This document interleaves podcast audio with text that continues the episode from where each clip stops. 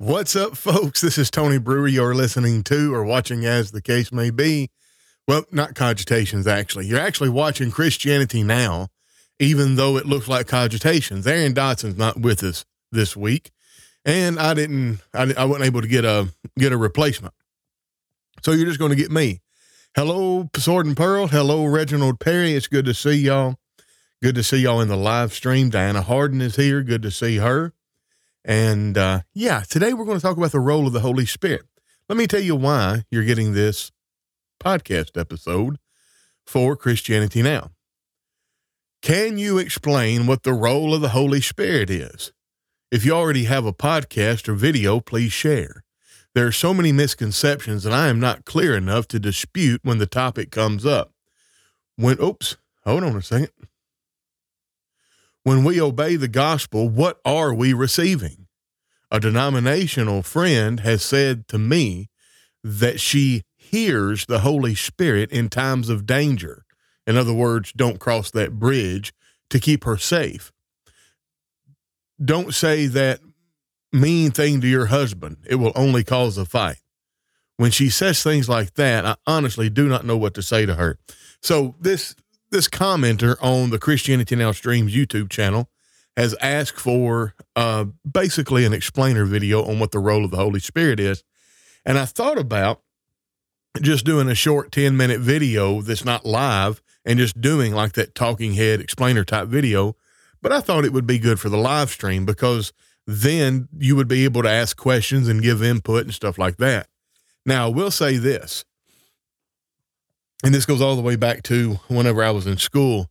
Uh, whenever we did the class on the Holy Spirit, one of the teachers, the, the teacher that taught that, he wrote on the board, um, the Holy Spirit is going to do what the Holy Spirit does, regardless of what we think or what we know or what we think we know. Okay. What we are tasked, I believe, by God Almighty Himself to do is to look at the scriptures, and we are only allowed to speak where the scriptures reveal what the Holy Spirit is going to do. And I believe we have enough of a picture painted that we can know the role of the Holy Spirit and we can know whether or not this is the Holy Spirit operating or this is God working through providence. And somebody said a few weeks ago, whenever we just whenever we discussed a topic like this, that we needed to have a, a, a podcast on the providence of God. And in fact, so all over the brotherhood, there are people who are quote unquote experts in their field. I would consider myself to be an expert in the field of, of Holy Spirit. In other words, all things concerning the doctrine of the Holy Spirit. You might disagree with me on some things, but it's going to be hard for you to argue because I know my position so well enough, and I probably know your position so well, even if it's a position with which, with which I disagree. I'm not dogmatic, I don't bind it, but because this is something that interests me greatly, I've been obsessed over it for years and years. And that doesn't mean that I'm the be all end all authority and you should listen to me without critique or you should naively just swallow everything that I put out there for you to eat. But I would ask that you would at least then consider what I have to say. Now, I say all that. I wonder if there is someone for whom that reputation is concerning providence. In other words, for those of my preaching buddies out there, if you were holding a lectureship and you wanted to invite the one person that would be considered the expert on providence. Who, what name, what, who, whose name are you putting forth? Who are you trying to get for your lectureship? I know that if I was doing a lectureship on the Holy Spirit, I wouldn't be so arrogant enough to think that I would be the only person needing to speak. I tell you what I would do is I would I would holler at Keith Mosier. I would holler at Jonathan Jenkins. Who else would I get? I would have to think a little bit, but I mean, well, I would get Barry Odell. I'd get Aaron Dotson. I'd get people that I get people, even, I would even get somebody that disagrees with me uh, with my particular view on, let's say, the gift of the Holy Spirit. In fact, the uh, I believe it's the Denton lectures. I've I've I've got my lectureship books. Uh, the lectureship books I'm talking about are currently in a box, but there's a there's a lectureship book about the Holy Spirit, the Denton lectures, and um, there there were three lectures, all three of which purported to answer the question of what is the gift of the Holy Spirit whenever uh, it's mentioned in Acts chapter 2, verse 38. So there are three lectures all purporting to answer that question, but all three of those lectures answer that question differently. Dan Winkler's a good one. I may not have enough clout to pull Dan Winkler. I do believe I might I might have enough clout to pull Steve Higginbotham, but I don't know that I'd have enough clout to pull Dan Winkler. Um, but I would love I would love to have either or both of those men on the show um, to talk about Providence. And I would hate to um, I would hate to do the rock and sock'em robots. I would hate to put Dan Winkler and Steve Higginbotham in a ring for them to spar to see who is the the the bigger, the toughest expert in the uh, discussion of Providence. But I would love to have them on. John Exum. If Roy Lanier Sr. was still living, I'd recommend him, but he's gone. Jonathan, it made me feel some kind of way. Don't be suggesting all the best people if they're dead. If we can't, if we can't get them, man, what kind of friend is that? Oh, I got a real good fella in mind. Oh yeah, can. Well, how do we get a hold of him? Well, about that. You're going to have to live right because I think he's in heaven. All right. No, I'm just I'm just busting your chops. Anyway, y'all be thinking about that. I'll keep Dan Winkler and Steve Higginbotham in mind. Might try to reach out to one of them. Jonathan says sorry. No, nah, man, you ain't got to be sorry about. Folks, man, we got so many people in. Uh, of course, I've already said uh, Sword and Pearl, Reginald Perry, Diana Harden, Terry Crooks, Wayne Vaughn, John Exum, Sue Ross, Rob Leedy, Terry Crooks, Paul Owusi. Good morning, everybody. I think that's got you all. Um, Lanier has a book on the Godhead, the Timeless Trinity. Trinity. Oh, that'd probably be a good book. Hey, um, all jokes aside, John, does Lanier have a book on Providence? Who who is it? That, uh, was it Cecil May that wrote the book on Providence that we use uh, from time to time in our classes? And it may have even been a textbook, if I'm remembering correctly. Anyway, the point is there there are experts in fields, um, and and I would I would very much like to interview the ex the experts in fields. Yeah, Cecil May wrote. Pro- okay, that is Cecil May. Then I, I've I've actually got a copy or two of those books. Connie Barden, I can't remember if I said hello to you or not. Anyway, hello. Oh, by the way, check this out. Can you see it? My arm is not broke. Now I didn't go to the doctor, but I know it's not broke because it's it's absolutely 100%. I mean, don't get me wrong. If you touch that bruise right there, I'll yell. But in fact, vengeance is mine, saith the Lord, I will repay. But if you touch that bruise, I may try to repay and and and step up into the Lord's place because it is tender. I mean, it is sore as a rising if you if you touch it or put pressure on it. But I know it's not broke because it's it's it's um it it's full full range of motion, full strength, nothing nothing wrong at all. In fact, when I woke up this morning, um, it wasn't my arm that was hurting; it was my back and my knee and some other parts of my body because now that kind of caught up with it. But I'm fine. I'm just oh feel like a big dummy. Um, cool beans, Ar- Arnikia or Arnisa. I'll have to Google that. Hey, hey, Alabama. And Rob Leedy said, I believe Jimmy Jividen wrote a book on Providence as Providence as well. Not 100% sure on that. Okay, cool beans. Guys, let's get into this idea about the role of the Holy Spirit. Um, all right. John, I'm going to let that long quote there uh, stand. Okay, my dad rubs it in with the green alcohol. Cool. I'll have to check on that. Say what you want to about Canada. Canada's got really, really good, really good coffee. Can you explain what the role of the Holy Spirit is? There's so many misconceptions. I'm not clear enough to uh, to dispute the topic when it comes up. When we obey the gospel, what are we what are we receiving? So let me answer that first off. And and this is talking about the gift of the Holy Spirit in Acts chapter 2 verse 38. There are 3 doctrines that you can hold that do not damage the text, the context, or the or the doctrine of the Bible at large. All right. So, what is the gift of the Holy Ghost? One is the gift of the Holy Ghost is the Holy Ghost Himself.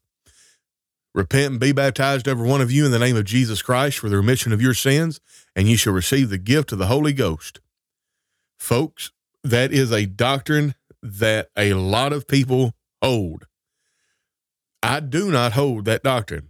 I do not believe because, I, I, and the reason I hold that is because of the grammar. Grammatically, and, and I'll, I'll do this. I'll do this with this cup. Now, there's stuff in this cup.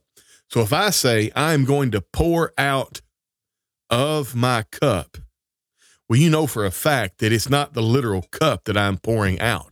It's the cup I'm pouring out of, which that's why we don't end sentences with prepositions.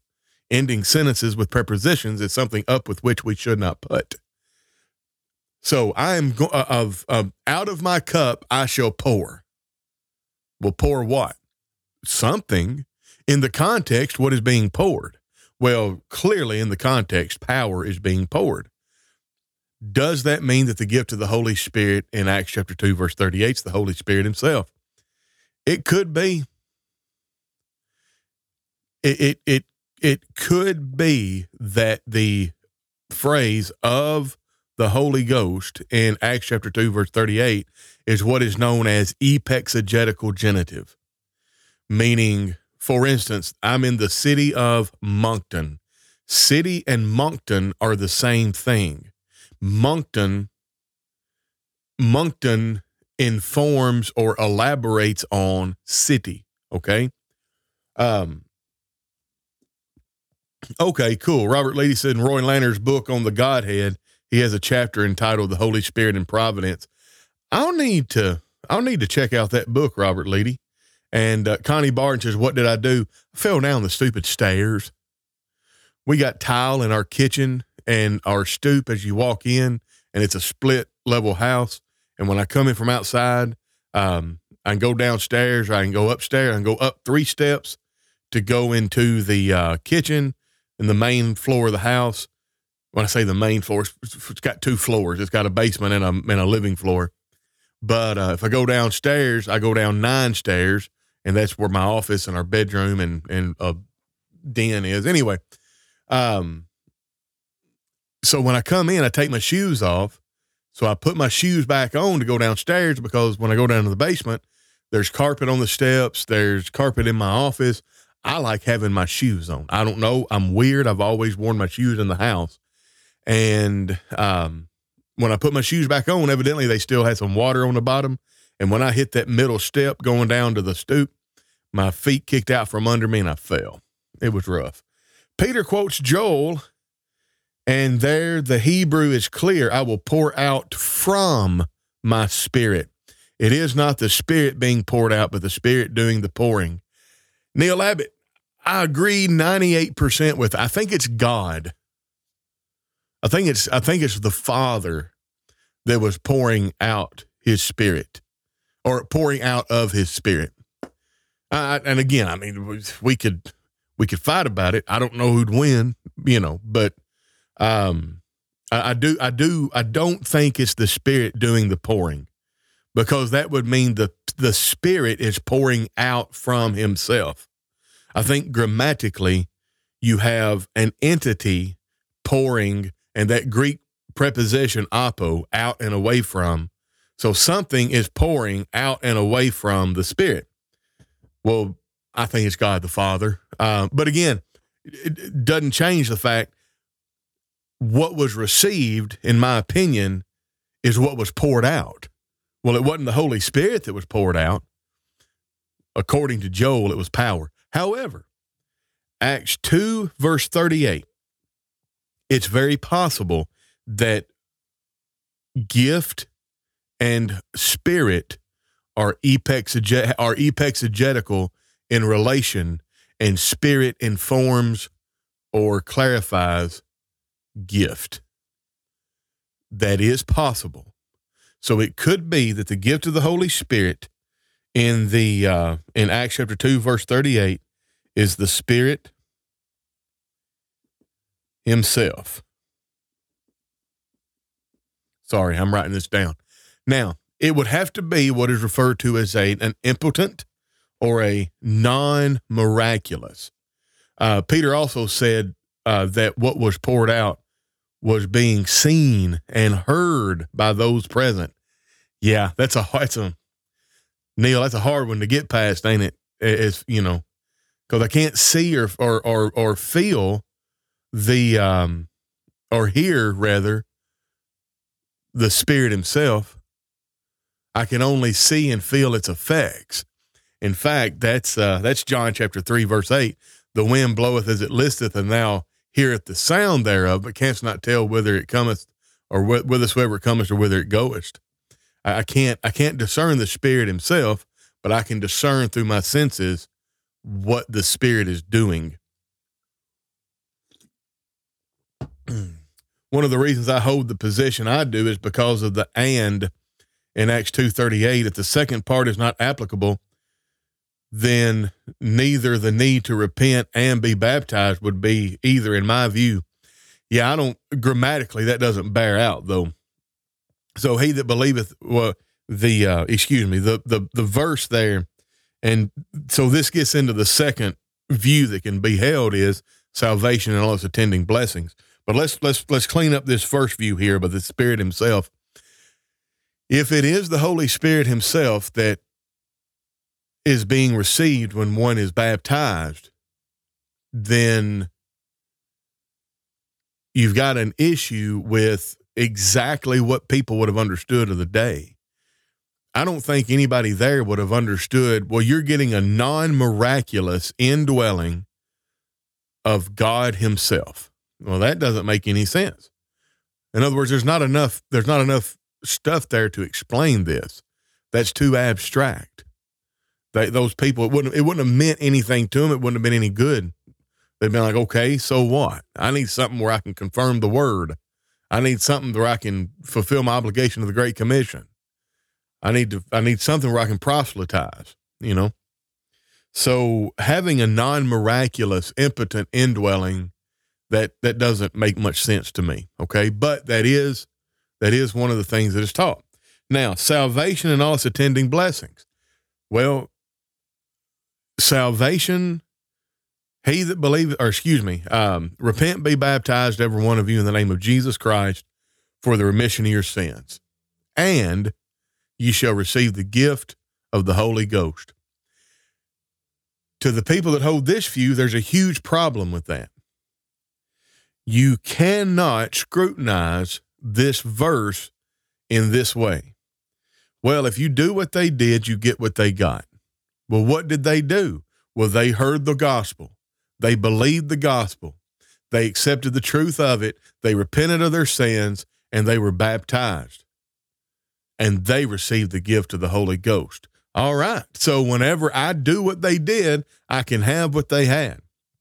There's just one problem. There isn't a man or woman alive today that has ever done what they did.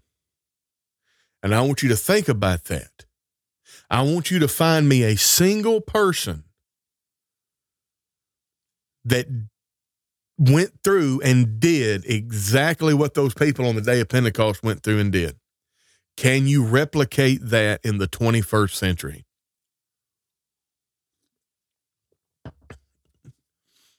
The answer is no. You cannot.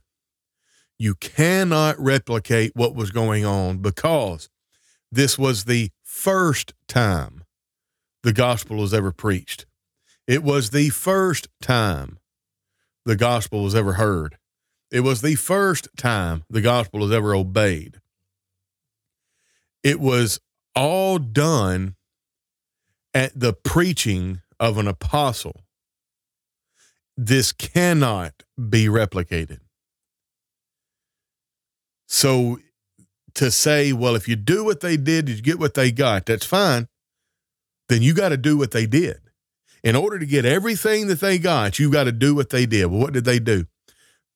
They were on the day of Pentecost, they heard the first gospel sermon and at the mouth of an apostle and in the presence of an apostle obeyed the gospel. That's what they did. Now, if you can do that, then yes, you can get what they got, including the gift of the Holy Ghost. I think it would be, well, first off, to me, just grammatically speaking, it is the height of foolishness to say, well, repent, uh, repent, be baptized, every one of you, in the name of Jesus Christ for the remission of your sins, and you shall receive salvation. Grammatically, that sounds pretty good but it would be redundant because they knew that salvation was calling on the name of the Lord. They wanted to know how to call on the name of the Lord. I think a much better way of conceptualizing this from a narrative grammatic uh, perspective is it's repent, be baptized, or excuse me, it would be call on the name of the Lord and you'll receive the gift of the Holy Ghost the people present on the day of Pentecost who called on the name of the Lord, they received what generally calling on the name of the Lord gets them, which is deliverance out of the power of darkness and translation into the kingdom of God's dear Son. And because it was at the preaching and presence of an apostle, they received the gift of the Holy Ghost as well. That that is that is more faithful to the syntax, semantics, grammar, and context. And it's also more faithful to what was actually being poured out. The Holy Spirit, nowhere from any verse in its context, is ever promised to Christians in general. The Holy Spirit, the Comforter, is only promised to the apostles. Power is the only thing it, that is said to have been poured out. So again, if you call on the name of the Lord, you're going to receive what calling on the name of the Lord gets you. And if you do it at the mouth of an apostle, in the presence of an apostle, then you're going to be able to get what that gets you, which is the gift of the Holy Ghost. So it is true on the day of Pentecost.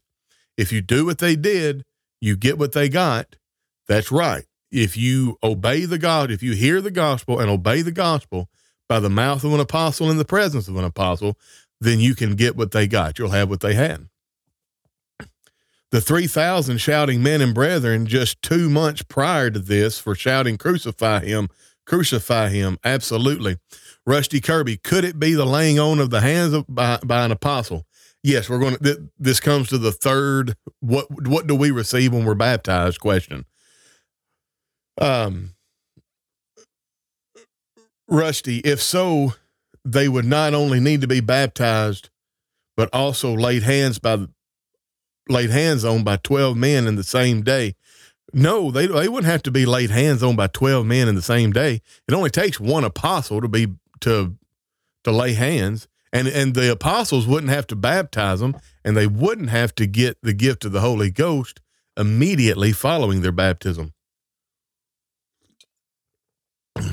There could have been a line for baptisms and a line for laying of hands. Oh, and and here's another problem. This this is this is um, this is irrational. Uh, it, it, it violates the third logical law, the logical law of rationality. It is irrational to conclude that there are no miracles being done. So this is a non sequitur, and there are and there is no record of miracles done outside the apostles until chapters later. There doesn't have to be. And it wasn't part of the narrative anyway. We're focusing on what the apostles did on the day of Pentecost and the what the apostles did uh, in establishing the church on earth. Um, but yeah, there. In fact, in Acts chapter six, the context and the and the verbiage of Acts chapter six truly and really demand that there were miracles going on before we see um, Philip and company um, in Acts chapter six being being made uh, servants. I, I'm I'm loath to say deacons. I'm not sure that deacons is a good word because of the of the of the overload of, of the semantic because it's semantically overloaded. But yeah, the as far as I'm concerned, the the salvation, the the fact that yeah, yeah, and he, we are witness of these things, and so is the Holy Ghost, whom God uh, gave to those who obey Him. Yeah, again, that verse is not teaching that the Holy Ghost was given to those who obey Him. You got to put that in its context, and you got to you also got to parse it out grammatically. Um, Acts five thirty two, and again, let's just let's just go read it. Does the promise in Acts two thirty nine include the gift of the Holy Spirit? Yes, it does. In fact, two thirty nine is fulfilled in Acts chapter ten. Whenever the Gentiles are called. All right. So let's go to E sword Let's go to Acts 5 32. Right. Then Peter and the other apostles answered and, answered and said, We ought to obey God rather than men. The God of our fathers raised up Jesus, whom ye slew and hanged on a tree. Him hath God exalted with his right hand to be a prince and a savior, for to give repentance to Israel and forgiveness of sins.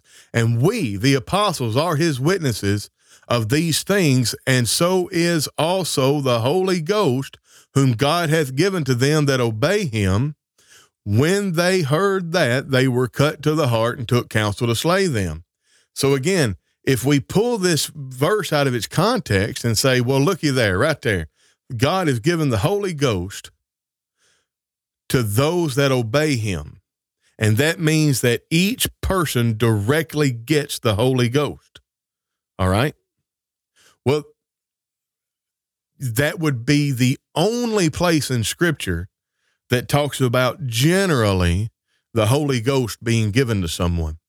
And incidentally, this would be more for a um this would be more for a an indwelling passage than it would be a what is the gift passage. So again, the the apostles are his witnesses. Also the Holy Ghost. Well, how does the Holy Ghost testify? This is a signs and wonders. This is not an indwelling. This is signs and wonders. Um,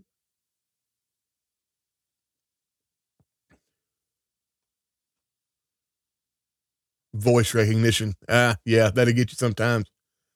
Uh, and and and 239 absolutely does not include us. It does not. Um, it's it was fulfilled on the day that Cornelius and his household obeyed the gospel.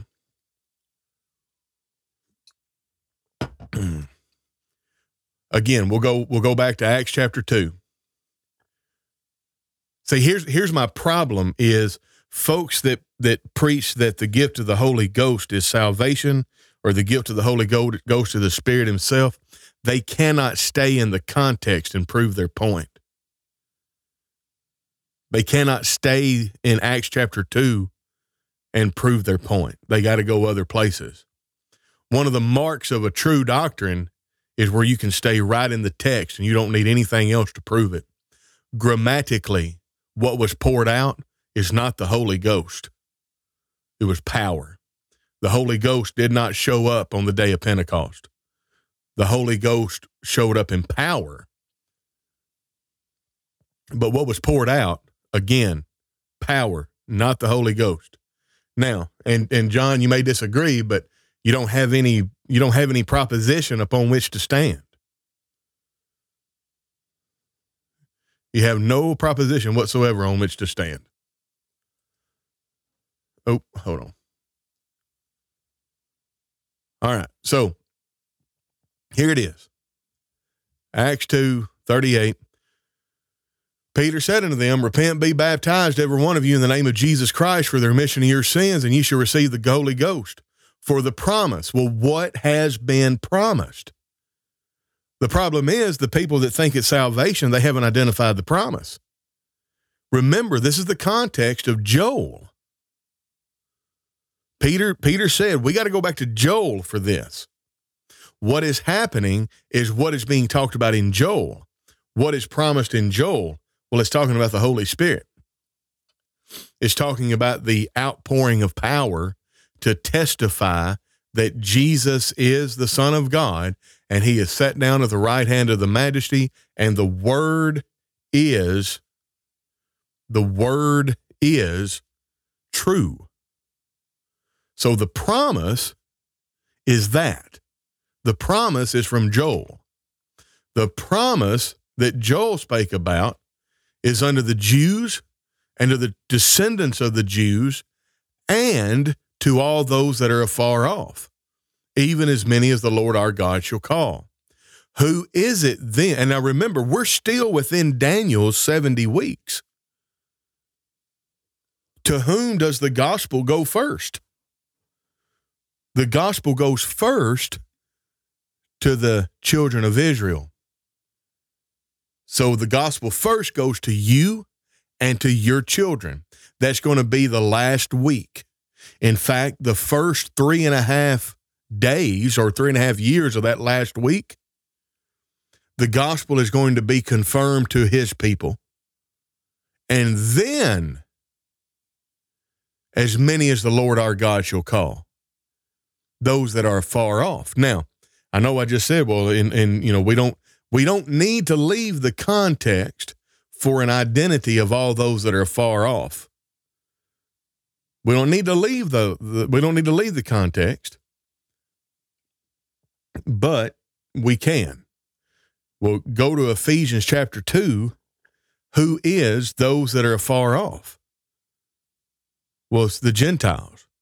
That, that's the language that the Holy Spirit uses to identify the Gentiles. You who were sometimes afar off, you've been brought nigh. When did that happen? According to Peter's own testimony, it happened when Acts chapter 2 was replicated in Acts chapter 10.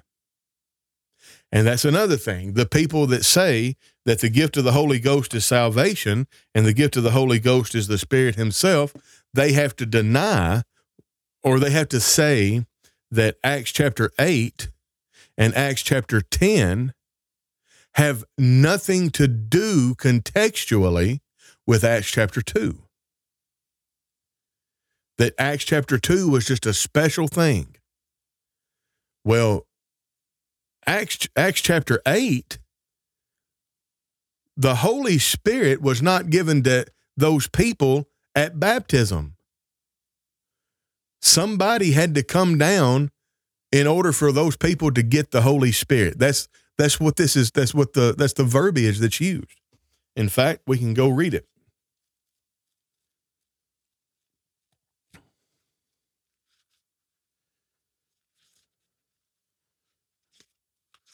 Well, I said we can go read it. All right. Let's see.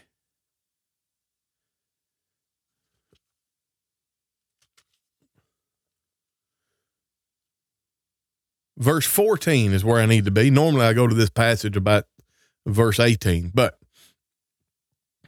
now when the apostles which were at Jerusalem heard that Samaria had received the word of God, they sent unto them Peter and John, who, when they were come down, prayed for them that they might receive the Holy Ghost.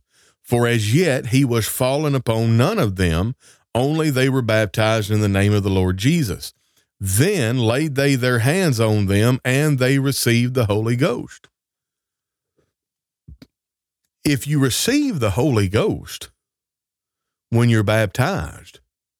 How come it took apostles to have people receive the Holy Ghost?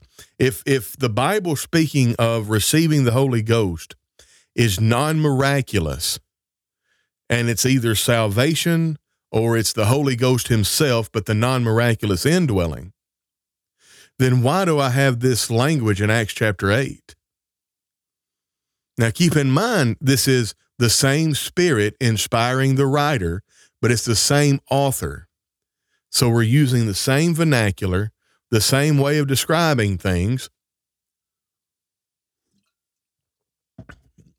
It doesn't it doesn't jive with Acts chapter 2 if Acts chapter 2 is salvation, if the gift of the Holy Spirit is salvation, or the gift of the Holy Spirit is the Holy Spirit Himself. Is it possible to argue also that the miraculous speaking in tongues by Cornelius' household was intended to persuade Peter? Well, that's that's that's not even anything that can be argued. That's just what it is. Like that's that's exactly what it is. I'm not going to do what some do, and that's make uh, posts to withdraw from you and to call you names and to think of you any different than previous. I think that would be sinful and plain unloving. In the grand scheme of things, we be brethren and should be treated as such regarding our view of the gift of the Spirit. I agree. But if you're going to hold this view, you've got to be able to defend the view. And I've not seen anything anybody's offered to be able to defend it. Uh, in fact, the the arguments that people use to defend the gift of the Holy Spirit is the Holy Spirit Himself, and the gift of the Holy Spirit is salvation and all its attending blessings. Those arguments are very, very disappointed and I really would like to find some people that could articulate it better because I haven't found anybody that's been able to articulate it well. Even these quote unquote giants from the past. They just like you're you're reading this and you're saying, well, it's the gift of the Holy Spirit, it's the Holy Spirit himself, because Acts 2.38, I'm like, okay, well, look what's being poured out. Well, yeah, the Holy Spirit's being poured out. Nope grammatically the holy spirit is not is what is not what is being poured out grammatically it's power and one of the reasons why you know it's power is because you can go all the way back into the hebrew. This is the beautiful thing. Um let's go to jeremiah. Come on jeremiah where are you? Joel not, not jeremiah. All right check this out. This is interesting. Um all right. And it shall come to pass, this is 228, and it shall come to pass afterward that I will pour out my spirit upon all flesh. There is an untranslated particle that is a sign of the definite direct object, not translated in English, but generally preceding and indicating the accusative. Now, what does that mean? That means that whenever you translate this from Hebrew to English, it's going to come out and it shall come to pass afterward that I will pour out my spirit. But you have to account for this untranslated particle. Grammatically, it is the same as me saying, I'm going to pour out my cup. You know that cup is not the object of the verb pour, not the direct object here's the way you here, here here's the way you would write that sentence. I am going to pour out coffee from my cup. Now we understand that sentence. The direct object is coffee because that is what's receiving the action. And it's modified by the prepositional phrase of the cup or from the cup. I can't remember how i organized the sentence. That's right it's the liquid in the cup so here we have, and it shall come to pass afterward that I will pour out my spirit.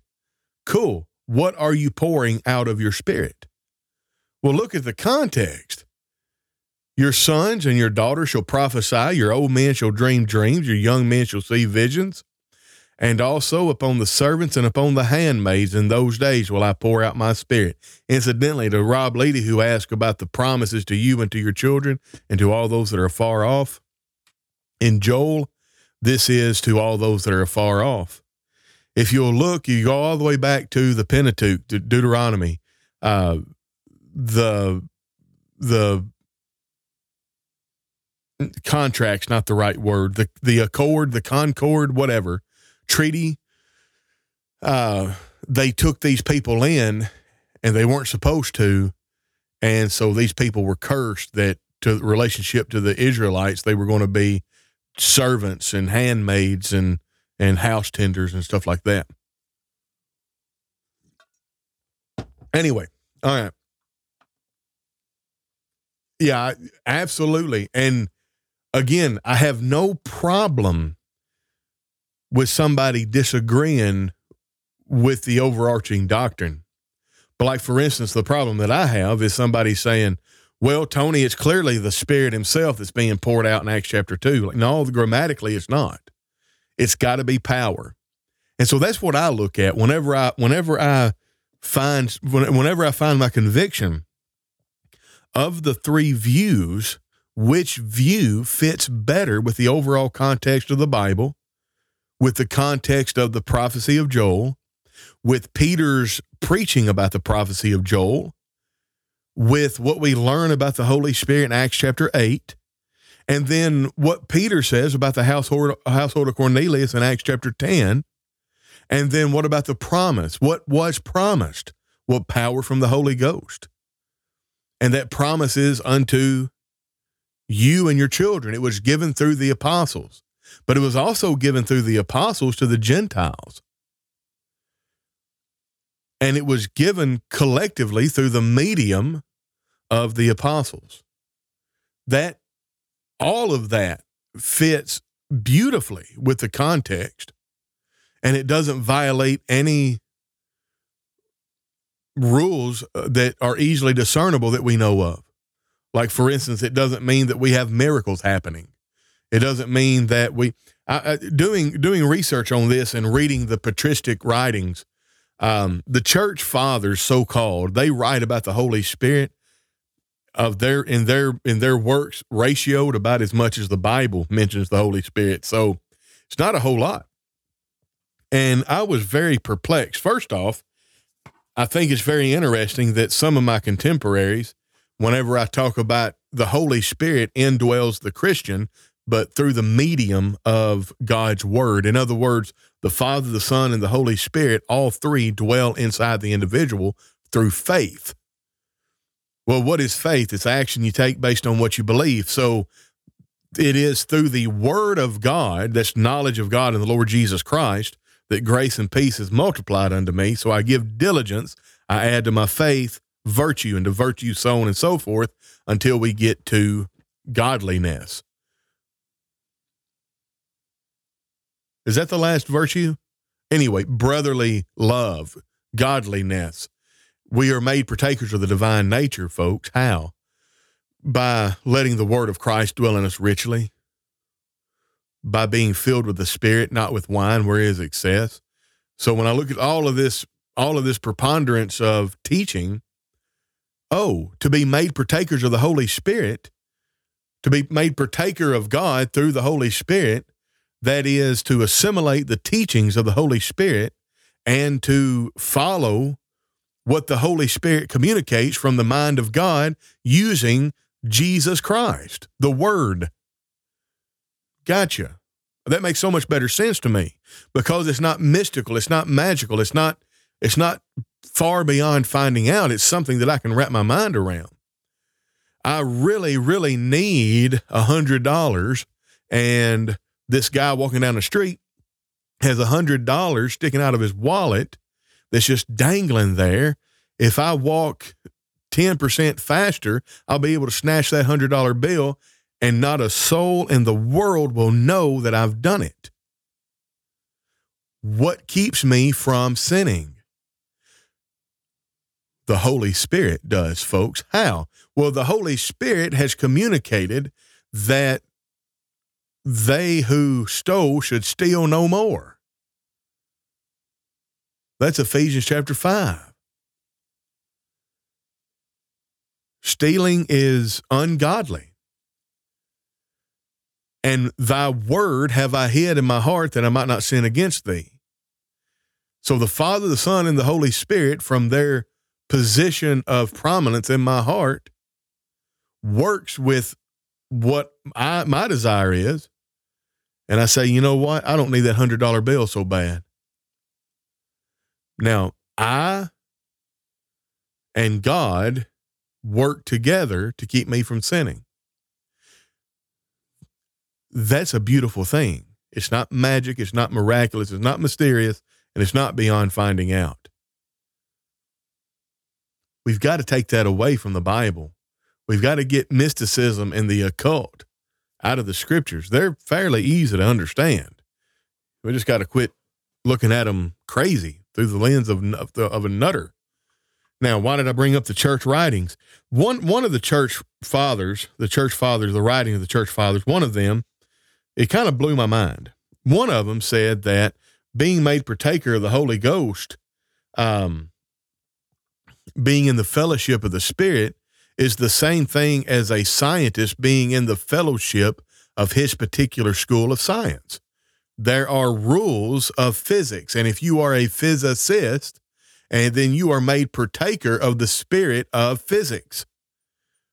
Well, that's because we're able to ascertain the rules of physics and we we know those rules of physics and we function within those mathematical rules and things like that.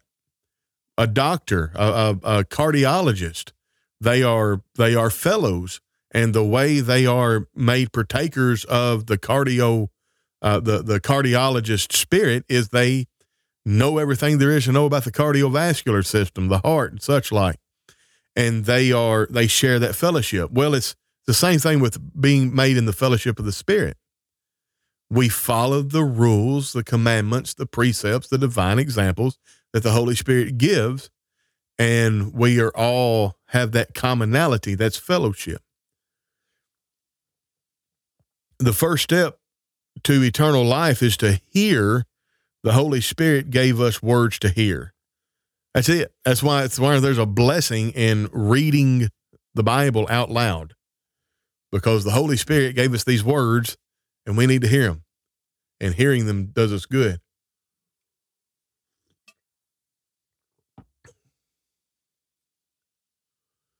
We had a study of the Holy Spirit, and I said we have the indwelling when we study and have God's word instilled in in us. No one agreed with me because it's not real cool, evidently, Connie. I mean, again, the, the my father is living in me, Bill Brewer. How do you know I have the spirit of my father living in me? Because you can see me act like him. If you know him, you can hear some of the things that I say and you hear him. My daughter is brutal and I'm proud of her. my daughter and my son, but to, to a much larger extent, my daughter, she has my spirit in her. It's not magical, it's my influence. Study to show thyself approved unto God, workman that needeth not to be ashamed, rightly dividing the word of truth. If you live the way God wants you to live, you're going to have his spirit dwelling in you. I don't understand why people don't agree with that. And I think the reason they don't agree with it is because they want to mysticize Acts chapter 2, verse 38. Oh, yes, I can. Hey, Tony, can you share thoughts on John 3 5, where uh, Jesus spoke about being born again? Um, John Exum says, I should apologize because I realize I came across as argumentative here.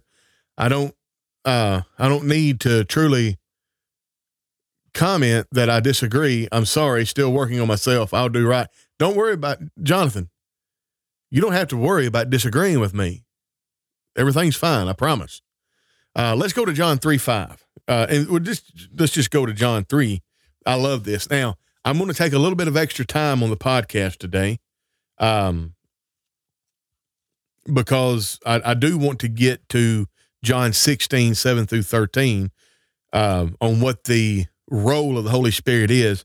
And what I may do when I get through with with this comment here about John three and being born again, um, I may I may try to segue completely into the role of the Holy Spirit according to Jesus' words, where I can cut the tail end off that and repurpose it as a as a video.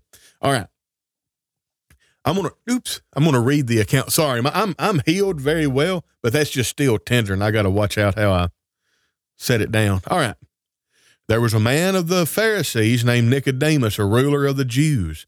The same came to Jesus by night and said unto him, Rabbi, we know that thou art a teacher come from God, for no man can do these miracles thou doest, except God be with him. What an what an honest individual it's very possible that of all the things Jesus taught, Nicodemus didn't believe a lick of it. But logically, he says, you know what? You came from God because you're doing miracles.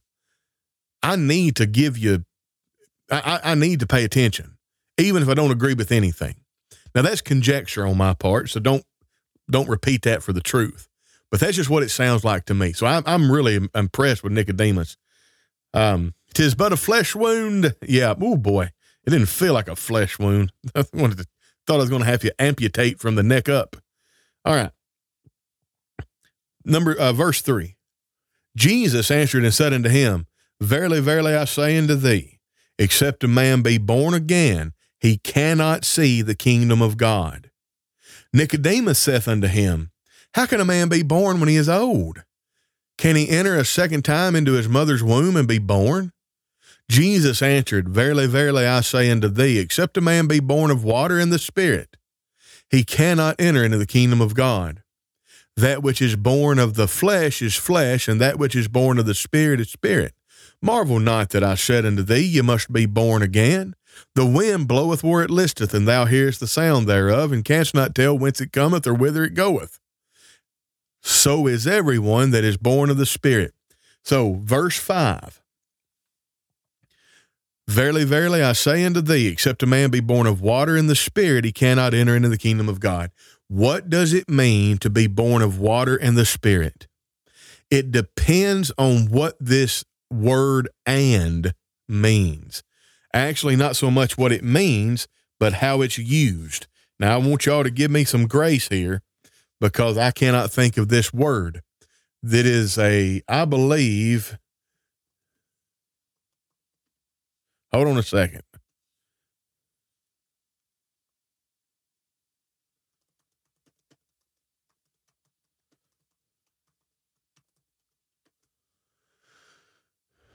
Let's see. Ah, that pulls that pulls up too much. Copulative. C O P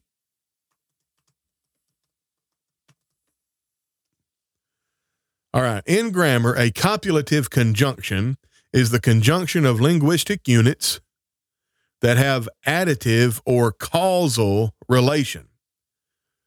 A greater meaning arises, a whole greater than the sum of the parts. I believe that in John 3 5, being born of water and spirit is copulative, not cumulative. Now I'm cooking with hot butter, the sword and pearl. Does it mean in John 3 5, unless a man is born of water and spirit, he shall not enter the kingdom of heaven? Is that cumulative? In other words, is that you've got to be passed through the, the, the amniotic fluid of your mother's womb, and also you have to be born of the spirit, those two together? Or is it copulative, meaning you have to be born of the water, copulating with the spirit, and then you'll enter into the kingdom of heaven. I believe it is the latter. I believe that the and in John 3 5 is copulative, that water and the Holy Spirit work in order for someone to be born again. Now, why do I say that? Well, because of the parable of the sower in Luke chapter 8. A sower goes out to sow. Well, the seeds, you know, the, the parable of the seeds. Now, the apostles say, hey, tell, tell us the parable. Jesus in Luke chapter 8, verse 11, the parable is this the seed is the word of God. Now, go with me with 1 Peter chapter 1 verse 23. Being born again, not of corruptible seed, but of incorruptible, by the word of God which liveth and abideth forever. I put forth to you that we can say. Now, why did I leave the context of John chapter 3? There is no there are there there there's there's not enough information. Everything hasn't been revealed yet. The gospel is still mysterious. Jesus only gave Nicodemus a little bitty glimpse. He said, In this way, like how is somebody born of the Spirit? Well, you're not going to know they're born of the Spirit except you see something physically manifest. Well, what will that be? Well, it could be something as simple as the baptism, or it could be something as complex and abstract as you'll see a change in their life. Honestly, I can't tell you which Jesus had in mind.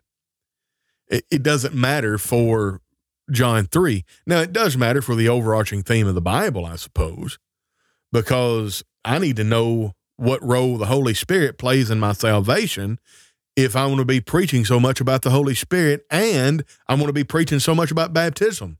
Because not a lot of our contemporaries in Christendom, they, they think we preach a work salvation when we mention baptism. And I put forth to you that we don't. Well, I put forth to you that I have in the past at least come off as if I were preaching a work salvation, but I promise you I don't mean to. All right, where was I going? Um, born again, not of corruptible seed. Oh yeah, uh, let's go to Colossians. This is interesting. Colossians two twelve. Listen to this. Buried with him in baptism, wherein also you are risen with him through the faith of the operation of God who hath raised him from the dead. Now let's go to chapter 3. If ye then be risen with Christ, seek those things that are above, where Christ sitteth on the right hand of God. Set your affection on those things that are above, not on the things of the earth, for ye are dead, and your life is hid with Christ in God.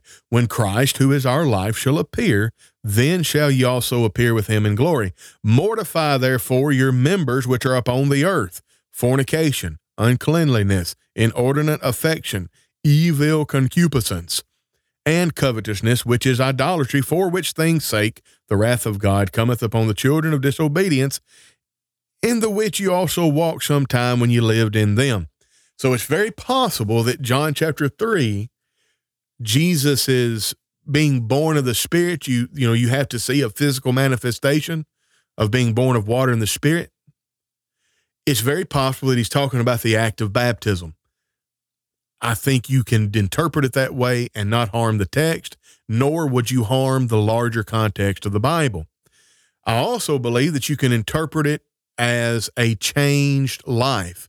In other words, I see John Exum I know what John Exum was before he obeyed the gospel. I really don't. I've only known John Exum as a Christian, but I know what John Exum was like before he obeyed the gospel. Now that he's obeyed the gospel, he's different. Oh, he's got a brand new life. He's been born, he, he's born again. Either one works. Okay. Now, does that negate baptism? Well, God forbid, it absolutely does not. All right. Now, what role does the Spirit play in my baptism? I mean, What role does the Spirit play in my baptism? What role does the Spirit play in my salvation? Well, it we're born again, not of corruptible seed, but of incorruptible by the word of God. I put forth to you that whatever role the Spirit has, the Spirit accomplishes that role through the word. Now, for that, we go to First Corinthians. I think it's like 12 12 or 12 13. It's 12 12. All right. For as the body is one and hath many members, and all members of that body, being many, are one body, also is Christ Jesus. All right. For by one Spirit are we all baptized into one body, whether we be Jews or Gentiles, whether we be bond or free, whether we have been or excuse me, and have been all made to drink into one spirit. How in the world does the Spirit baptize us into one body? Now, if it is the case that the way I put on Christ and get into Christ is baptism, and it is, that's Galatians chapter 3, that's Romans chapter 6, that's Ephesians chapter, well, Ephesians chapter 1, 22, being made head over all things under the church, which is his body, the fullness of him that filleth all in all. And there's one body and one spirit, even as you are called into one hope of your calling, one Lord, one faith, one baptism, one God and Father of all, who's above all and through all and in you all. So the body is Christ. Christ is the head, and we have to be added to that body. The way to get into that body, the church of Christ, the one he owns, is to be baptized with him, to be raised again, to walk in newness of life. What role does the Holy Spirit play in that? Folks, the Holy Spirit tells me to do it. The Holy Spirit gives me the words of Jesus, the words which he spake when he said, He that believeth and is baptized shall be saved, he that believeth not shall be damned.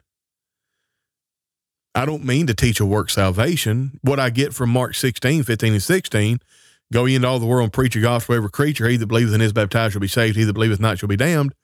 From that one clause, he that believeth and is baptized shall be saved, I am told that there are two things I must do, must do in order to be saved. And if I want to be damned, there's only one thing. I just not believe. But if but if I want to be saved, I got to do two things. I got to believe and I've got to be baptized.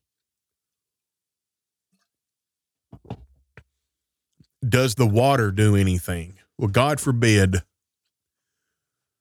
Naaman, take take the lesson of Naaman the leper. Behold, I thought the man of God would come out and wave his arms and say something, and my leprosy would be healed. Instead, he told me to go dip seven times in the dirty Jordan, or not the Abana and the Pharpar rivers of Damascus much better? Sir, my Lord, if the man of God would have told you to go do some great thing, wouldn't you have done it? How much more so? Wouldn't you just go wash and be clean? Look, the Jordan River didn't wash that man's leprosy away any more so than the waters of that baptismal pool washes our sins away. It's whenever our obedience coincides with the truth of God's word, the Holy Spirit delivers that word from Jesus. We obey it and we receive the benefits of it. And thus, is how we are born again. We are baptized by one Spirit. The Spirit operates in our baptism in delivering the Word, the Word that we follow. Now, Hebrew, the, the last verse in this is Hebrews, I don't know, chapter 10. I think 10 8. They don't sound right. No. 10 2?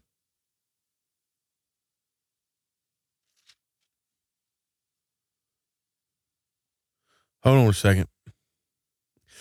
It is 10 8. Why didn't I listen to me in the first place? All right, listen to this. This we're going to take this verse out of its context, but I want to turn your attention to the to the sentence construct. Above, when he said sacrifice and offering and burnt offerings and offering for sins thou wouldest not, neither has pleasure therein, which are also offered by the law. How are those sacrifices for sin offered by the law?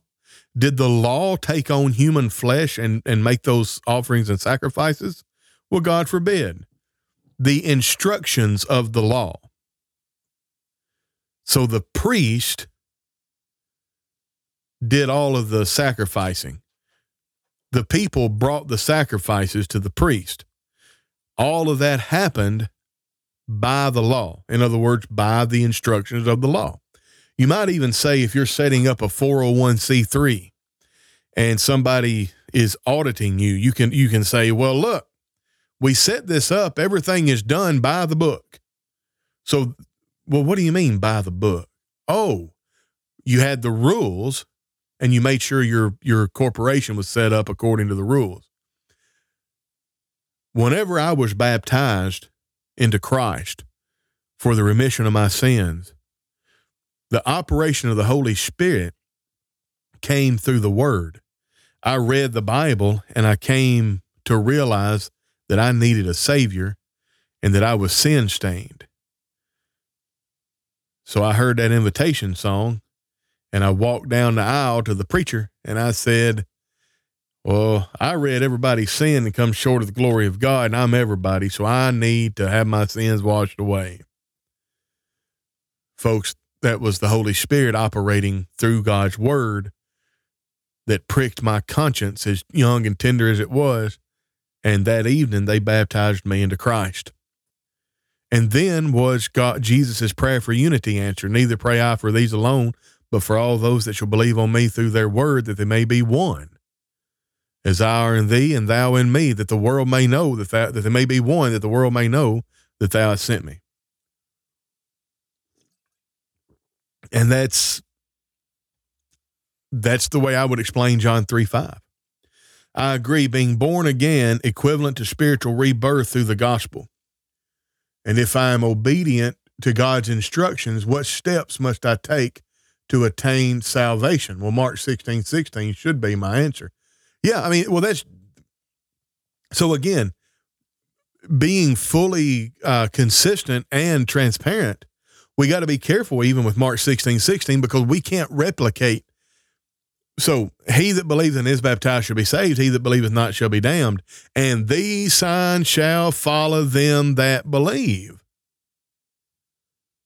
Well, I put forth to you that Mark 16 is a parallel passage to Acts chapter 2 that Jesus is telling the apostles, look, whenever you're commissioned to preach and you start preaching, the people that are going to hear you, if they believe, they're going to be baptized, they're going to receive salvation. If they believe it not, they're going to be damned.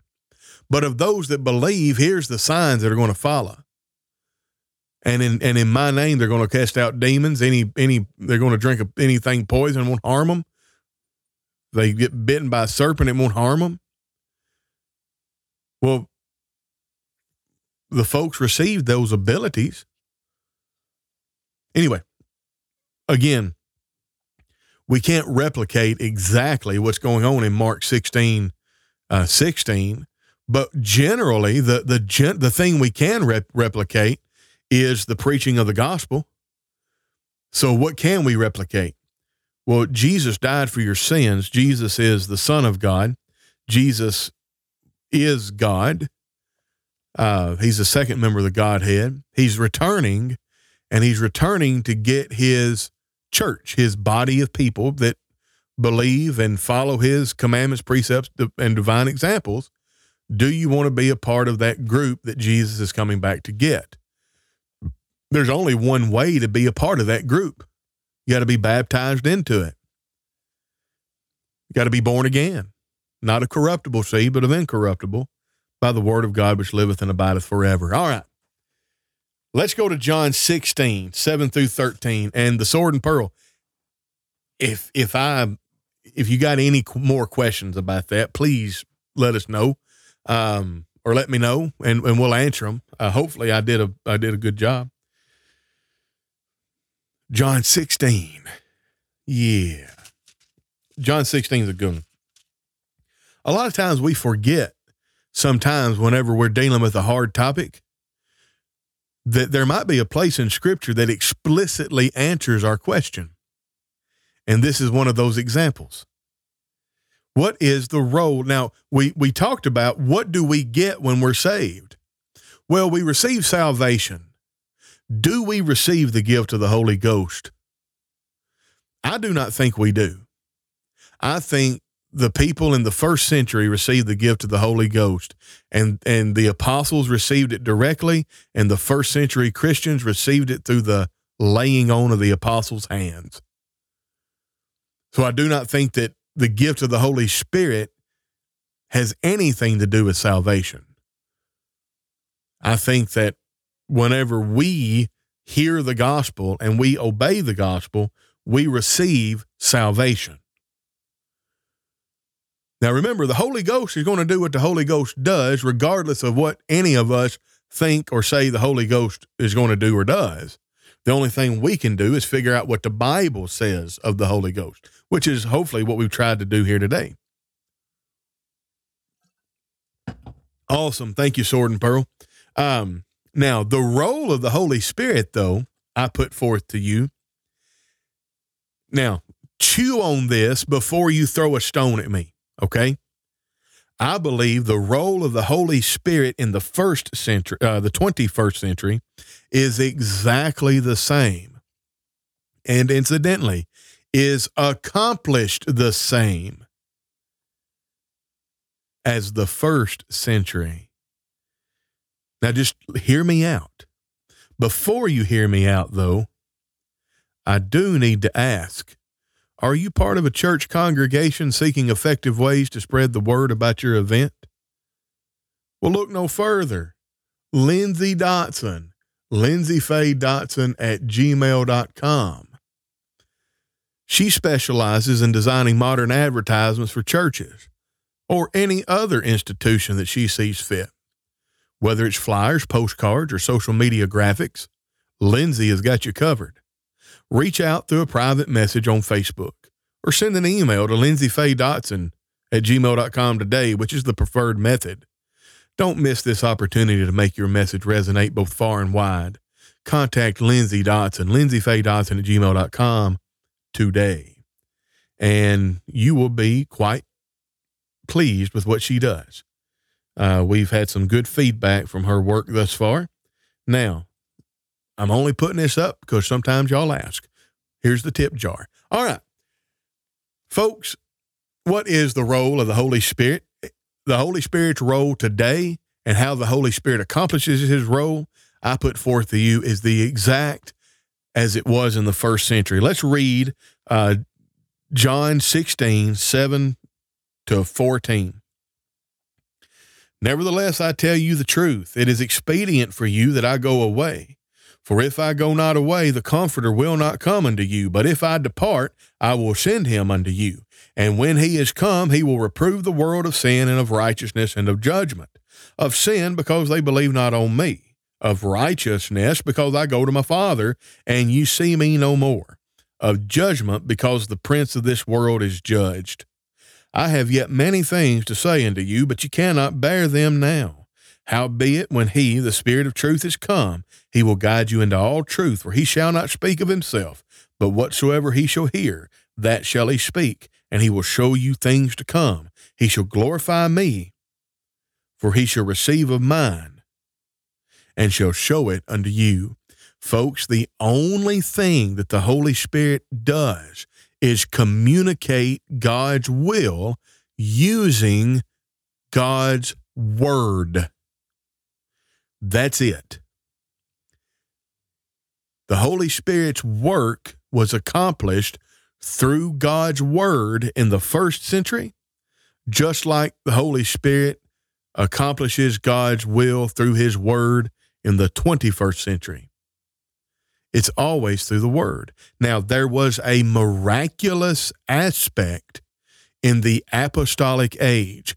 We normally call it the age of the age of miracles.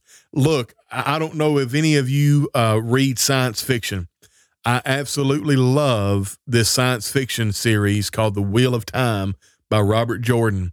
And The Wheel of Time takes place in the age after the age of legends and I almost said the age of legends, but no, in, in the long ago, there was what we call the age of miracles. And in the apostolic age, the Holy Spirit's job was was carried out. The role of the Holy Spirit was carried out through the Word. But in order for that to be accomplished, by default, there had to be some miraculous endowment during the apostolic age. Okay. And we call that the age of miracles. But again, everything that the Holy Spirit has done is to reprove the world of sin, of righteousness, and judgment. So the world is going to be shown look, you're in sin. Well, how do we know we were in sin? you just killed Jesus. So slam that into its context. Forget anything you've ever learned, forget anything you ever know. Sla- slam that in its context and just be there with Jesus. The Holy Spirit's role, all right, it's going to be to reprove the world of sin. Jesus died on the cross. You killed him. You, you, you people, you Jewish leaders, y'all have sinned. All right. Now, if it were the case that when the Holy Spirit on the day of Pentecost, if that hadn't have come to fruition, in other words, if the power from the Holy Spirit had not ever been poured out, if Joel chapter 2 had never been accomplished on earth, then, in other words, if the word of God had not been delivered on the day of Pentecost, then the world would not be, have been reproved of sin because you would because the testimony that Jesus was who he was or was who he claimed to be when he was on earth is being raised from the dead. So Jesus was declared to be the Son of God with power by the resurrection of the dead, Romans 1. That would have never happened, or that would have been proven to be untrue because the testimony that Jesus ascended and went back to his Father was whenever the Comforter would come. If the Comforter had not come to the apostles, in which Neil Abbott's got a good comment there, um, if the Comforter had never would have would have never come to the apostles, then you would have known that Jesus just went off somewhere and lived a life and died and was not who he said he was while he was on earth. So therefore, the world wouldn't have been in sin for killing him. Some say that they have the comforter today. I asked them to tell me, tell me something Jesus said that was never recorded. That's a good litmus test. In fact, you don't even have to go that far. Just say, uh, hey, what is Matthew chapter 9, verse 22?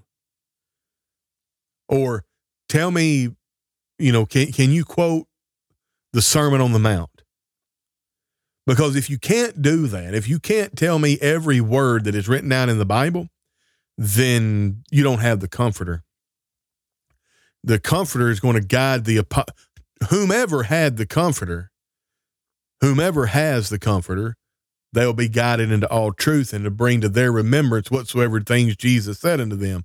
Well, if Jesus didn't say anything unto you, then you're not going to have the comforter because it would be impossible for the comforter to do what the comforter is supposed to do for the people who to whom was sent the comforter. Yeah, I'll get that out in a minute. So we've already figured out then how the Holy Spirit reproves the world of sin. He testifies as to who Jesus actually is. Well, the Bible itself testifies. So the Word of God testifies that Jesus is the Son of God. So 21st century, testifies Jesus is the Son of God. First century testifies Jesus is the Son of God. All right. Of righteousness, because I go to my Father and you see me no more. Um, how would one know if Jesus said it if it wasn't recorded without proof? That is, that can make up anything. Ha ha. Yeah, and and it, the, that's the reason I said that about what what Neil said. Like you, you you could say that, and man, could you imagine the unmitigated gall that some people might have? Well, Jesus told the Apostle Peter that he needed to get up from his desk and start preaching outside more. Well, how would you? Uh, no, he didn't. Well, how do you know? You know, but no, I get it. That's a that's a good litmus test. You've got to be able to tell me every word Jesus ever said you got to tell me the words Jesus said to the other apostles. You got you've been guided into all truth. You have a miraculous endowment of knowledge if you have the comforter. Now, I don't want to I don't want to make people think that they're comfortless. We have a comforter. That's Jesus. That's First John chapter 2. Brethren, my little children, neither pray I wrong first. My little children, these things write I unto you that you sin not. If any man sins, you have an advocate with the Father, advocate, parakletos, a comforter. That's Jesus Christ, the righteous. He's the propitiation for our sins, and not for ours only, but for the sins of the whole world. And hereby do we know that we know him if we keep his commandments. Folks, my comforter, according to the scripture, is Jesus. Now, the Holy Spirit is going to reprove the word of righteousness. There's a faction of the world, albeit very, very small, on the day of Pentecost that were proven right. When the cloven tongues, like as a fire, set upon the heads of the apostles, and they began to speak as the Spirit gave them utterance, that was uncontrovertible, incontrovertible, I should say, proof and evidence that Jesus was the Son of God while he was on earth, is the Son of God, God in the flesh, and had sat down at the right hand of the majesty on high. So that's the second way the Holy, that's the second role of the Holy Spirit to reprove the world of sin. We've talked about how he did that. To reprove the world of righteousness. That's how the, the world was proved of righteousness. And it was through the word, through the testimony of the message. And again, come to the 21st century. Do you believe that Jesus is the Son of God? Yes, I do. Well, the Holy Spirit testifies then that you're righteous. Right here. In fact, I can't I think it was Wayne Vaughn earlier in the show put a alluded to a verse in Romans. The Holy Spirit intercedes in our prayer life. Now I believe the Holy Spirit does that through the word. But again, he does it. It's incontrovertible in Romans chapter 8, you know what else the Holy Spirit is said to do? Bear witness with our spirit that we're children of God. The Holy Spirit bears witness that we're right. I'm right when I say that women and men are not interchangeable, that women have women roles, men have men roles. And if you want a really good society, you need good, tough, brutal, masculine men, and they need to be softened and tempered and tamed by very strong but very feminine women. Let me tell you something. There is nothing more formidable than a very masculine man who has the love and temper of years of practice of taking care of and living with a very strong yet very feminine woman. That's about all I'm going to say about that. All right. Number three. Anyway, what proves that I'm right? The Holy Spirit. The Bible testifies that that's what we need. It is suboptimal for a single mother to rear children. It is optimal for a mother and a father to rear children. It is suboptimal for a single father to rear children. It is suboptimal for two mothers to rear children. It is suboptimal for two fathers to rear children. The Holy Spirit testifies, it reproves me of righteousness in that. It proves that I'm right. Because the Holy Spirit testifies of how to rear children and it only testifies of one way. All right. Number next, this is the third of judgment because the prince of this world is to be judged. Now, in the very context, I believe this is talking about Satan. I believe that this was the bruising of the head that was prophesied in Genesis 3 and I believe that in the immediate specific context, the prince of the world is Satan. That you have closure now on this chain of events and scenario that played out in the Garden of Eden. Satan tempted Eve with the fruit of the tree of the knowledge of good and evil. Satan did not win, but Satan, well, Satan won that skirmish in that.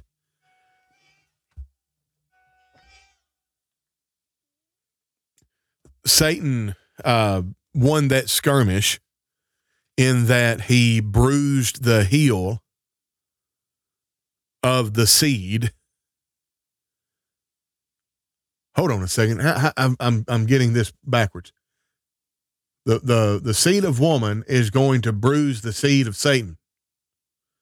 No, between thee, yeah, the seed of woman. You're going to bruise his heel, but he's going to bruise your head. That's it. The seed of woman, Jesus bruised the head of Satan. The point in time in which this was this happened whenever Jesus died, that was that was Satan bruising the heel of Jesus. But whenever Jesus was resurrected and he sat down at the right hand of the majesty on high, that was Satan bruising the head of that was Jesus bruising the head of Satan. I am very sorry. I butchered that greatly. I had three or four things going on at once that took me out of the flow. Anyway, so this is not going to be very good if I cut it to make a short video. I'm going to have to redo it. But anyhow, of judgment because the prince of this world is to be judged. This was the nail, this was the final nail in the coffin of judgment for Satan. And uh, it's also the final nail in the coffin of judgment for everybody. There was a time when the when God looked over the world's ignorance, but now calls all men everywhere to repent. Folks, the Holy Spirit delivers the word of God. And it is through the word we are judged. It is through the word that the prince of the world is judged. If we rebel against God and we don't want to be soldiers in God's army, Satan will allow us to be princes in his. And we will be judged, and the Holy Spirit will do that or will accomplish that. He will reprove the world of sin, of righteousness, and of judgment. He will show the world how it is condemned, how it is judged. And actually, it's judging which way. Well, if you're if you're in the world and the prince of the world, you're going to be judged to spend in, in eternity in hell. And if you're not a prince of the world, the judgment that you're going to receive is you're going to spend an eternity with God in heaven. All right. The role of the Holy Spirit to reprove the world of sin, of righteousness, and judgment. Of sin, well, we know what happened there. Of righteousness, Jesus sat down at the right hand of the majesty on high. Jesus, the Holy Spirit testified that Jesus is exactly who he says he is. So they reprove the world of righteousness and of judgment because the prince of this world needs to be judged. Satan was judged, the people that follow him are judged. And that happens again through the word. And it happened that way in the first century and the 21st century.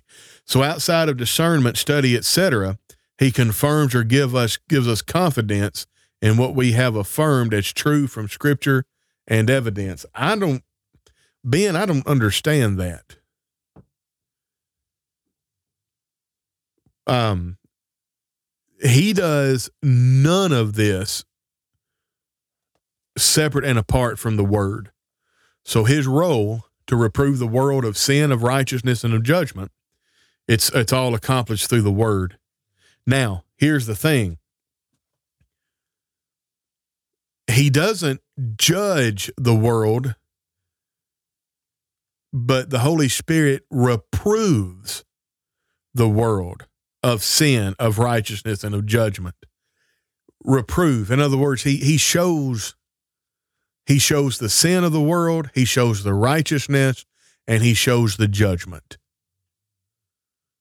That's that's the idea. So he has a reproving role, which again that goes back to the witness. He bears witness with our spirit that we're children of God. So here's am I a Christian? Well, I obeyed the gospel. The day I obeyed the gospel is the day that I was delivered out of the power of darkness and translated into the kingdom of God's dear Son. I submitted my body to the watery grave of baptism. I was raised again to walk in newness of life. And currently, in the year 2024, I am faithful to God. I, I attend worship services. I teach the Bible. I keep myself unspotted from the world. I try to minister to the fatherless and the widows in their affliction. I'm I'm currently in a right relationship with God through Christ, and I can prove that by God's word. That's the Holy Spirit testifying with my spirit. And I think that's it. If anybody's got any questions about this, remember, I know I've got the tip jar up, but you can send me an email, christianityisnow at gmail.com, and we can do show topics and stuff like that. You can ask questions and do show topics. Uh, ben, I hope I answered your question, or I hope I gave your question the proper credence and respect that it deserves because um, I think some, I, I may just have a problem figuring out the thrust of what was asking.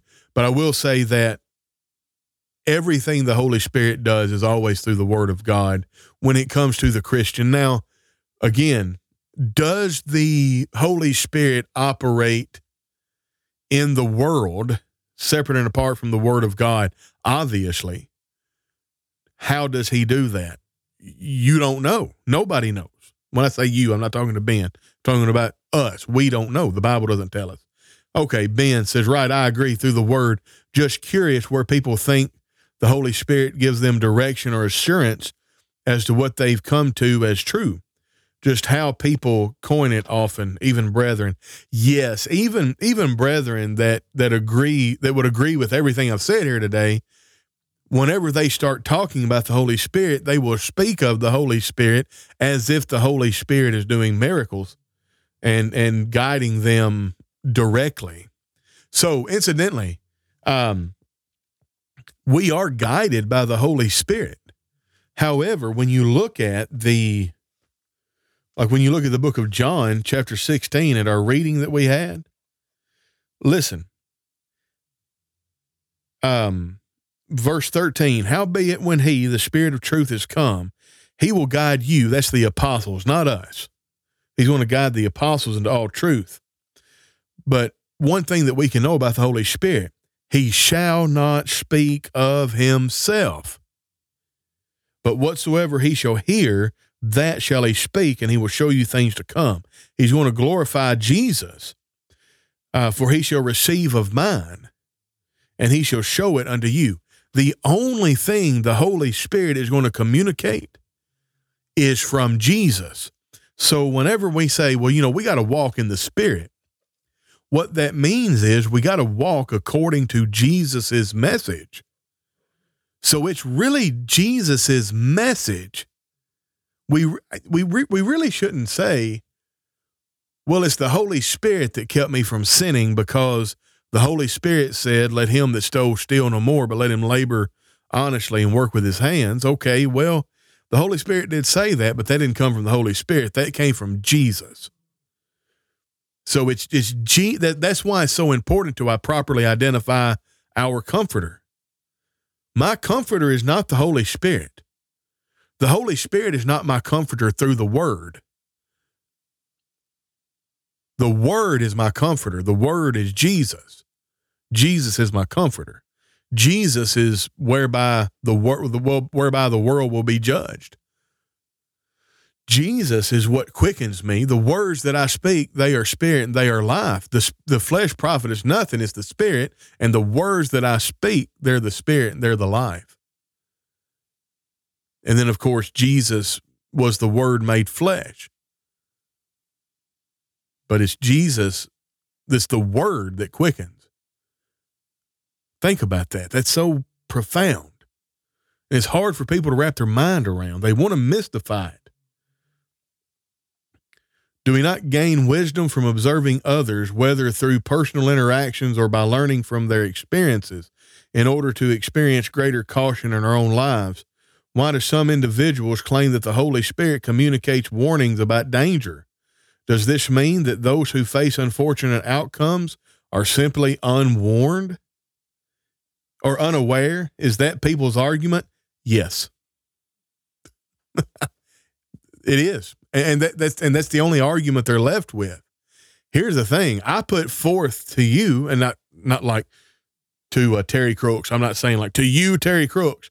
I'm just saying to anybody I put forth that if you think the Holy Spirit is warning you and directly communicating with you, then you have to understand that the people like why does God not love as much the people that he's not directly warning and communicating?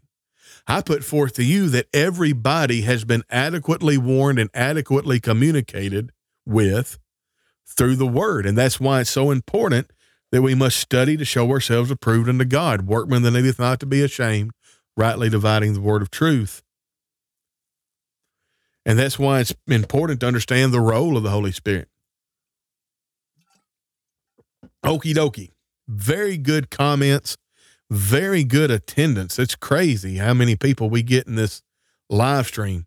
What blows my mind is I never dreamed that we would be streaming to like we got 25 people all totaled, but I, I never thought for a minute I'd get 14 people on on YouTube. Christianity Now streams on YouTube. That's crazy.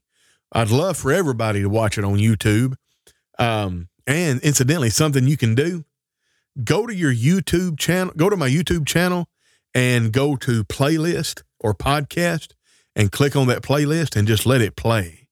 You ain't even got to be in the room listening to it. And that that'll really help the algorithm pick us up. I really want to get monetized this year, not because I want to just make money for the sake of making money. I mean, don't get me wrong, I want to make money, but YouTube is YouTube gets money when we stream. When whenever y'all watch the program and interact with the program on YouTube, YouTube gets money. If we're monetized, YouTube wouldn't get all the money. We get some of it. Incidentally, today I just ordered two pieces of equipment for Aaron Dotson. I ordered a DBX 286S microphone preamp channel strip and I ordered ordered a tube mix five channel mixer for him to have there in Arkansas for his um for his uh, studio there, uh, and that's just we're just one more step closer to getting to where we need, so we can start having guests there at the studio where he is in Arkansas. Um, and uh, don't forget, I would love for somebody to uh, step up and take a little bit of the ownership of the Christianity Now group. Uh, we do have a Christianity Now group on Facebook that's about 110, um, about 110 people strong. So far, I'm the only one that post in it, but I would love to have other people post in it. And even if you want to be a moderator or something like that, holler at me, and maybe you could maybe see what you can do to grow the group. We would love to love to do that. And uh, we, you know, looking for like like people, like minded people. And if you'd like to help grow the group, holler at me. Um, also, remember, don't forget, uh, you can do Christianity Now streams on YouTube, and that's by far where you get the the better chance of having your comment read because evidently that works better with Restream. Folks, I'm going to get off here. Thank you so much for your thoughts and prayers. Uh, I fell the other day for those that are jo- joining in and oh, it was actually I fell yesterday, and but everything is all good. Um, just just bruised just a little bit. That's the worst, but I'm a little sore in my body. Other than that, I'm fine. Uh, thank you, Neil Abbott. Really appreciate you. And um, yeah, if y'all come up with like a really good expert that's kind of off the beaten path, not that I don't want to get like a really big name, but quite frankly, Steve Higginbotham and Dan Winkler, they're busy with their own stuff. But if y'all knew somebody was really good talking about providence, I'd, uh, let me know. I'd like to get them as a guest on the show. Um, this has been Tony Brew with Cogitations, or excuse me, this has been Tony Brew with Christianity Now. I'm missing my good buddy Aaron Dotson. Um, be sure to go on Aaron Dotson's Facebook page or whatever he does and uh, admonish him thoroughly for not being with us. He's doing something with his family today. I don't know what's going on. He's picking his family above live streaming. But uh, anyway, that's all I've got. God bless you. Uh, remember, Substack. Um, ooh, yeah. Ben, it's rough out there. Greg James, Rusty Kirby, thank y'all. Uh, Podbean, Apple Podcast, Spotify, TuneIn Radio. We'll catch y'all on the flip side, folks.